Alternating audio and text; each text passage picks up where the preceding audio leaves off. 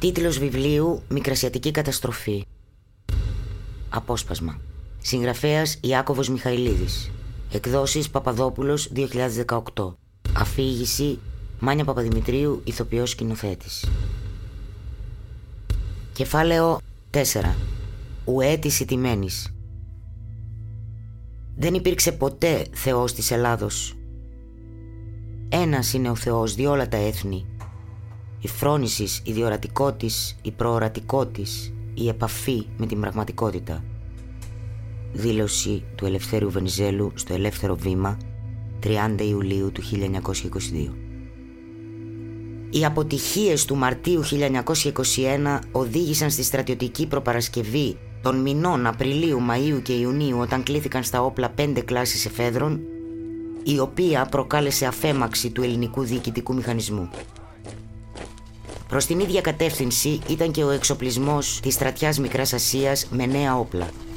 Ήταν φανερό ότι η πολιτική και στρατιωτική ηγεσία επιθυμούσε να εξουδετερώσει τον Κεμάλ πριν αυτός προλάβει να οργανωθεί και να εξοπλιστεί σε σημείο που θα ήταν δύσκολο πια να αντιμετωπιστεί.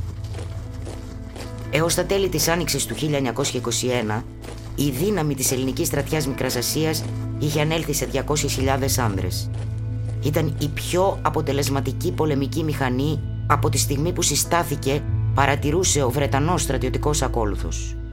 Σύμφωνα με τα διαθέσιμα στοιχεία, φαίνεται πως μεγάλος αριθμός των Ελλήνων στρατιωτών, η μισή για κάποιους μελετητές, ήταν ομογενείς Έλληνες της Μικράς Ασίας, γεγονός που προδίκαζε την τύχη τους σε περίπτωση που έπεφταν στα χέρια των Τούρκων.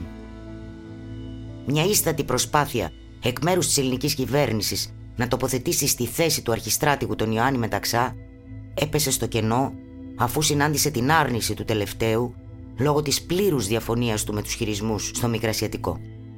Την ίδια ώρα πολλοί στην Αθήνα ουρανοβατούσαν. Η συμπλήρωση 100 χρόνων από την Ελληνική Επανάσταση θεωρήθηκε καλός ιονός για το Μικρασιατικό μέτωπο. Κακοτυπωμένες αφήσει τυχοκολούνταν στην ελληνική πρωτεύουσα εμφανίζοντας το βασιλιά να καταπατά με το άλογό του τον τουρκικό δράκο στη Χρυσή Πύλη και να υπέβει δίπλα-δίπλα με τον τελευταίο αυτοκράτορο του Βυζαντίου. Ο συμβολισμός ήταν προφανής όσο και εξόχως λαϊκιστικός. Στη διάρκεια του Ιουνίου του 1921 οι μεγάλες δυνάμεις προχώρησαν σε νέα μεσολαβητική πρωτοβουλία ζητώντας αναστολή των εχθροπραξιών, εκένωση της Μικράς Ασίας από τον ελληνικό στρατό και διορισμό χριστιανού διοικητή της Ιωνίας.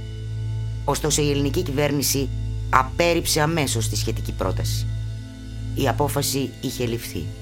Αγώνας μέχρι σε σχάτων.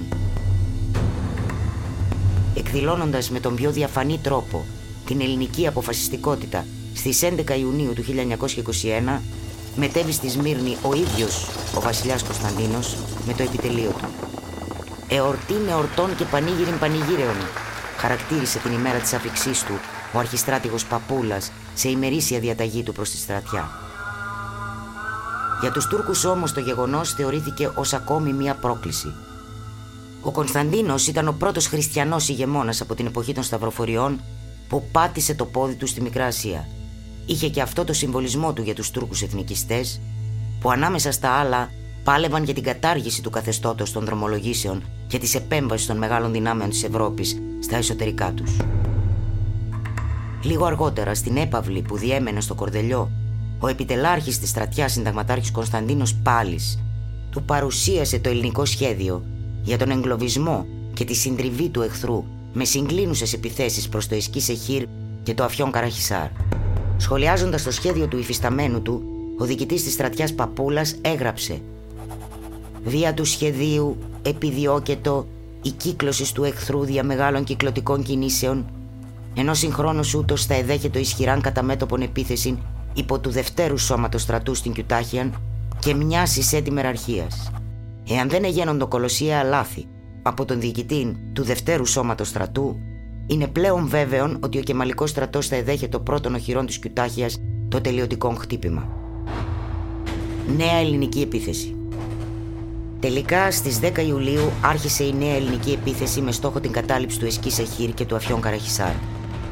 Στο νότιο συγκρότημα από το Ουσάκ ξεκίνησαν το πρώτο σώμα στρατού με διοικητή τον υποστράτηγο Αλέξανδρο Κοντούλη και το δεύτερο σώμα στρατού με διοικητή τον υποστράτηγο Αριστοτέλη Βλαχόπουλο. Στο βόρειο συγκρότημα, με επίκεντρο την Προύσα, ξεκίνησε το τρίτο σώμα στρατού με διοικητή τον υποστράτηγο Γεώργιο Πολυμενάκο. Στις 17 Ιουλίου καταλήφθηκε η Κιουτάχια και στις 19 Ιουλίου το Εσκή Σεχίρ, αλλά οι Τούρκοι με διοικητή τον Ισμέτ Πασά είχαν υποχωρήσει συντεταγμένα. Περίπου 15 χιλιόμετρα ανατολικά της Κιουτάχιας έσφιξε ο κλειός καθώς συναντήθηκαν οι ελληνικές στρατιωτικές δυνάμεις. Όμως στο πεδίο της μάχης βρήκαν μόνο 12 πυροβόλα, τα τέσσερα ρωσικής κατασκευής, τα οποία δεν είχαν προλάβει να απομακρύνουν οι Τούρκοι. Το πουλάκι είχε πετάξει.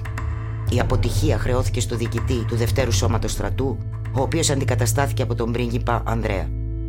Παρόλα αυτά το ηθικό των Κεμαλικών είχε καταποντιστεί. Το πρόσωπο του Μουσταφά Κεμάλ ήταν ταραγμένο και σκυθροπό, έγραφε η Χαλιντέ Εντύπ, προσθέτοντας ότι φαινόταν όπως ήταν τις χειρότερες ημέρες του εμφυλίου πολέμου. Η ανησυχία στο πρόσωπό του ήταν ακόμη μεγαλύτερη. Ακολούθησαν εντατικές συζητήσεις για το τι έπρεπε να γίνει η παρουσία του ίδιου του βασιλιά Κωνσταντίνου, ο οποίος έφτασε στο μέτωπο συνοδευόμενος από τους πρίγκιπες Ανδρέα, Παύλο καθώς και τον διάδοχο Γεώργιο και έγινε δεκτός με ενθουσιασμό από τους στρατιώτες. Στο μέτωπο έφτασε και αντιπροσωπεία βουλευτών από το Ελληνικό Κοινοβούλιο για να ενισχύσει ηθικά το στράτευμα. Ανάμεσά τους βρισκόταν και ο Νικόλαος Στράτος, ο οποίος έλεγε στους στρατιώτες πως μια πιθανή προέλαση προς την Άγκυρα θα ήταν περίπατος που θα βαστούσε το πολύ 40 ημέρες. Μάλιστα, αστειευόμενος, του ζήτησε να του φέρουν επιστρέφοντας και μια γάτα αγκύρας. Τελικά οι πολιτικοί με επικεφαλής στον Γούναρη επέβαλαν τις απόψεις τους στο αποκαλούμενο πολεμικό συμβούλιο που συγκλήθηκε στην Κιουτάχια στις 26 Ιουλίου 1921. Η θεωρητικά ομόφωνη απόφαση από την αντιβενιζελική, στρατιωτική και πολιτική ηγεσία για τη συνέχιση της εκστρατείας προς Άγκυρα τον Ιούλιο του 1921 ελήφθη με το επιχείρημα της οριστικής συντριβής του εχθρού αφού η ενδεχόμενη κατάληψη Άγκυρας θα στερούσε από τον Κεμάλ τη βάση ανεφοδιασμού του υποχρεώνοντάς τον να μετακινηθεί πλησιέστερα προς τη Σεβάστια, την Κεσάρια ή το Χαρπούτ, περιοχές που δεν ήταν και πολύ φιλικές προς τον ίδιο, ενώ παράλληλα θα επιτυγχανόταν επικοινωνία και με την περιοχή του Πόντου, όπου διαβιούσαν συμπαγείς ελληνικοί πληθυσμοί. Οι ισχυρισμοί του στρατηγού όμως αμφισβητούνται από τον πρίγκιπα Ανδρέα και άλλους αξιωματικούς όπως το διευθυντή του επιτελικού γραφείου της στρατιάς συνταγματάρχη Γάμα Σπυρίδωνος.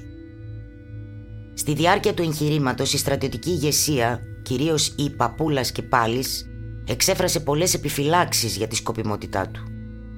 Επιφυλάξεις για την εκστρατεία προς την Άγκυρα διατύπωσε και ο Ελευθερίος Βενιζέλος, ο οποίος εκτιμούσε ότι οι Τούρκοι δεν θα έκαναν το σφάλμα να περικυκλωθούν από τους Έλληνες, αλλά θα υποχωρούσαν. Ο Βενιζέλος υποτιμούσε ακόμη και το ενδεχόμενο κατάληψης της Άγκυρας, χαρακτηρίζοντάς την ως πόλη τετάρτης τάξεως. Μόνο η κατάληψη της Κωνσταντινούπολης από τον ελληνικό στρατό θα κλώνιζε το ηθικό των Τούρκων, υποστήριζε ο Βενιζέλος. Ήταν ένα παρανοϊκό εγχείρημα, γιατί κάθε λογική επιδίωξη είχε εξαφανιστεί. Σημείωνε ο Άρνολτ Τόιμπι, που παρακολουθούσε εκ του σύνεγγυς τις εξελίξεις στο μέτωπο. Τι ήθελαν επιτέλους οι στρατηγοί, αναρωτήθηκε. Την καταστροφή του εχθρού. Ήδη τρεις φορές το χτύπημα δεν είχε βρει το στόχο του. Την κατοχή της προσωρινής πρωτεύουσάς του σαν να επρόκειτο η απώλεια της Άγκυρας να κάμψει το τουρκικό ηθικό το οποίο είχε επιβιώσει τις απώλειες της Κωνσταντινούπολης. Η σύσκεψη της Κιουτάχιας περατώθηκε στις 28 Ιουλίου 1921. Επακολούθησε η μεγαλύτερη στρατιωτική επιχείρηση που ανέλαβε ποτέ ο ελληνικός στρατός. Χωρισμένη σε τρία τμήματα, η στρατιά Μικράς Ασίας ξεκίνησε τη μεγαλειώδη πορεία καταδίωξης του εχθρού διαβαίνοντας τον ποταμό Σαγκάριο, διασχίζοντας την αλμυρά έρημο, σε συνθήκες αφόρητης ζέστης και με την επιμελητία σε μαρασμό. Ούτε βλάστησης, ούτε χωριά, ούτε ζώα υπήρχαν στο μέρος αυτό, ούτε πτηνά. Επροχωρούσαμε κάτω από φοβερό καύσωνα με τα κόπου πολλού και το εσπέρασε σταθμεύαμε εις τη μέρος και το πρωί πάλι προχωρούσαμε μέχρι το εσπέρας. Το φαγητόν μας ή το πάντοτε ξηρά τροφή και μόνον το βράδυ, εάν επρολαμβάναμε, μας έδιδαν ο λίγον τσάι με μουχλιασμένο μαύρο ψωμί. Και αυτό συνέχιζε καθημερινώς, έγραφε στις αναμνήσεις του ο στρατιώτης Ανδρούτσος. Τα νέα της ελληνικής προέλασης σκόρπισαν πανικό στην Άγκυρα. Ακόμη και ο θριαμβευτής του Ινωνού, Ισμέτ Πασάς, έπεσε σε κατάθλιψη. Ο Μουσταφά Κεμάλ όμως δεν είχε πει την τελευταία του λέξη. Είχε εγκαταστήσει το επιτελείο του στο χωριό Πολατλή, ανατολικά του Σαγκάριου. Εκεί όπου αιώνες πριν ο Μέγας Αλέξανδρος είχε κόψει τον γόρδιο δεσμό. Λίγες ημέρες νωρίτερα, μιλώντας ενώπιον της τουρκικής εθνοσυνέλευσης σε μια ηλεκτρισμένη ατμόσφαιρα, εξασφάλισε για τρεις μήνες διευρυμένες εξουσίες. Ούτε μια στιγμή δεν έπαψα να έχω τη βαθιά πεποίθηση ότι θα μπορέσουμε να νικήσουμε ολοκληρωτικά τους εχθρούς, οι οποίοι θέλουν να υποδουλώσουν το δυστυχές μας έθνος, ανέφερε χαρακτηριστικά. Ήταν εμφανές ότι ήταν προετοιμασμένος για αγώνα μέχρι σε σχάτων. Το ίδιο μήνυμα έδωσε με το παράδειγμα του ακριβώς την ημέρα που έφτασε στο Πολατλή. Παρακολουθώντας από την κορυφή ενός λόφου τις ελληνικές προφυλακές στα δυτικά του Σαγκάριου, έπεσε από το άλογό του με αποτέλεσμα να σπάσει το ένα του πλευρό. Ωστόσο, παρά τους ισχυρούς πόνους και τις συμβουλές των γιατρών, πιθανόν επηρεασμένος και από διάφορες δυσυδαιμονίες, αρνήθηκε να εγκαταλείψει το μέτωπο. Στο Πολατλή έφτασαν οι Έλληνες ύστερα από εξαντλητική πορεία 9 ημερών. Είναι τραγικές οι περιγραφές για την κατάσταση των Ελλήνων στρατιωτών εκείνες τις καυτές ημέρες του Αυγούστου του 1922. Το φαγητό τους ήταν πενιχρό και κακής ποιότητας. Συχνά μάλιστα τους μοίραζαν κουτιά με σαρδέλες. Το κορμί μας το είχε κόψει η απλησιά, η ψήρα και ο υδρότας. Τα μαλλιά και τα γένια μας είχαν μακρύνει και τα σώματά μας είχαν μαυρίσει και δεν εγνωρίζαμε ο ένας τον άλλον. Παρατηρούσε ο στρατιώτης Ανδρούτσος. Μόνο η ελπίδα να προσεγγίσουν επιτέλους την Άγκυρα εξακολουθούσε να τους κινητοποιεί. Διαρκώς ερωτούσαμε πόσο μακριά είναι η Άγκυρα, συμπλήρωνε ο Ανδρούτσος. Εκεί, στους αφιλόξενους λόφους της Ανατολίας, δόθηκαν οι σκληρότερες και φωνικότερες μάχες με τους Κεμαλικούς. Η κατάσταση των δύο αντιμαχόμενων πλευρών ήταν οριακή. Στην Άγκυρα οι κάτοικοι είχαν αρχίσει να φεύγουν, φοβούμενοι πως σύντομα θα έφταναν οι Έλληνες. Ταυτόχρονα υπήρχαν σκέψεις για μεταφορά της έδρας της Μεγάλης Εθνοσυνέλευσης.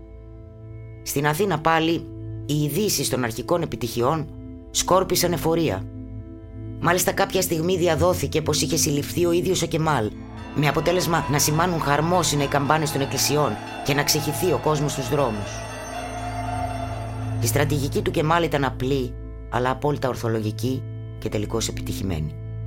Δεν υπάρχει γραμμή άμυνας. Υπάρχει πεδίο άμυνας, που είναι όλη η πατρίδα μας. Δεν θα πρέπει να εγκαταλειφθεί ούτε μία σπιθαμή εδάφους μας, αν προηγουμένως δεν ποτιστεί με το αίμα του πατριώτη. Η μετατροπή της τουρκικής αντίστασης σε αγώνα μέχρι σε σχάτων, όχι όμως σε μια συγκεκριμένη γραμμή άμυνας, αλλά στο σύνολο της χώρας, καθώς και οι επιτόπου εκτελέσεις των λιγόψυχων έφεραν τελικά το αποτέλεσμά τους. Παρά τη σφοδρή και ηρωική ελληνική επίθεση, η τρίτη γραμμή άμυνας των Τούρκων δεν διασπάστηκε. Έτσι, στις 11 Σεπτεμβρίου, ο αρχιστράτηγος Παπούλας αναγκάστηκε να δώσει εντολή υποχώρησης και οχύρωσης δυτικά του Σαγκάριου είχε προηγηθεί ανταλλαγή αγωνιωδών τηλεγραφημάτων με την πολιτική ηγεσία προκειμένου να ληφθούν οι οριστικές αποφάσεις. Από τα τηλεγραφήματα ιδιαίτερη αξία είχε εκείνο που απέστειλε στις 10 Σεπτεμβρίου ο Πρωθυπουργός Δημήτριος Γούναρης στον Υπουργό των Στρατιωτικών Νικόλαο Θεοτόκη, στο οποίο μπορεί κανείς να διαγνώσει τις βαθύτερες σκέψεις της ελληνικής κυβέρνησης. Σύμφωνα με τον Γούναρη, σκοπός της εκστρατείας στην Άγκυρα ήταν η υποταγή του εχθρού εκδηλουμένη ίδια της προσφοράς αυτού εις αποδοχήν ειρήνης, είτε δια της συντριβής της υλικής αυτού δυνάμεως της επιτρεπούσης να μεταστόμεν εις την κατάσταση της ειρήνης αποστρατεύοντες, αν όχι εν όλο, τουλάχιστον κατά το πλήστον. Ουσιαστικά δηλαδή, κατά τον Έλληνα Πρωθυπουργό, η στρατιά Μικράς Ασίας με τις επιθετικές της ενέργειες απέβλεπε στον Ασύρι τον Γεμάλ στο τραπέζι των διαπραγματεύσεων. Το κείμενο του Γούναρη, όμως, είχε ξεχάσει να πάρει θέση για το ενδεχόμενο αποτυχίας της εκστρατείας αναφορικά με τον κύριο στόχο της. Και αυτό τελικά έγινε. Το προσδοκόμενο αποτέλεσμα, η περικύκλωση και η εξολόθρευση, η αποδυνάμωση του εχθρού δεν επιτεύχθηκε. Αντίθετα, στα πεδία της μάχης χιλιάδες Έλληνες στρατιώτες είχαν χάσει τη ζωή τους μαχόμενοι ηρωικά. Ο θλιβερός απολογισμός ήταν 4.000 νεκροί, 19.000 τραυματίες και 376 αγνοούμενοι. Η εκστρατεία του Σαγκάριου σήμανε και το τέλος των επιθετικών ενεργειών του ελληνικού στρατού. Βλέπαμε, έγραψε ο στρατιώτης Ανδρούτσος, πολλά σώματα των φωνευμένων που εκαίοντο και ακούγονταν συγκινητικές εκκλήσεις από μέρους των τραυματιών. Μάλιστα κάποιος ήβρε σε έναν σκοτωμένο 107 δραχμές. Σε έναν άλλον σκοτωμένον ευρήκαμεν και ένα γράμμα της μητέρας του που παραπονιόταν γιατί δεν της γράφει και τον επερίμενε να γυρίσει καθώς του έγραφεν τον είχε μονάκριβον. Σε έναν άλλον ευρήκαμεν επιστολήν που του έγραφε κάποια αγαπημένη του. Την ίδια στιγμή στο στρατόπεδο των Τούρκων επικράτησε ανακούφιση. Ο Κεμάλ έγινε δεκτός με ενθουσιασμό στην Άγκυρα ενώ η τουρκική εθνοσυνέλευση του απένει με τον τίτλο του Γαζί και τον ονόμασε στρατάρχη.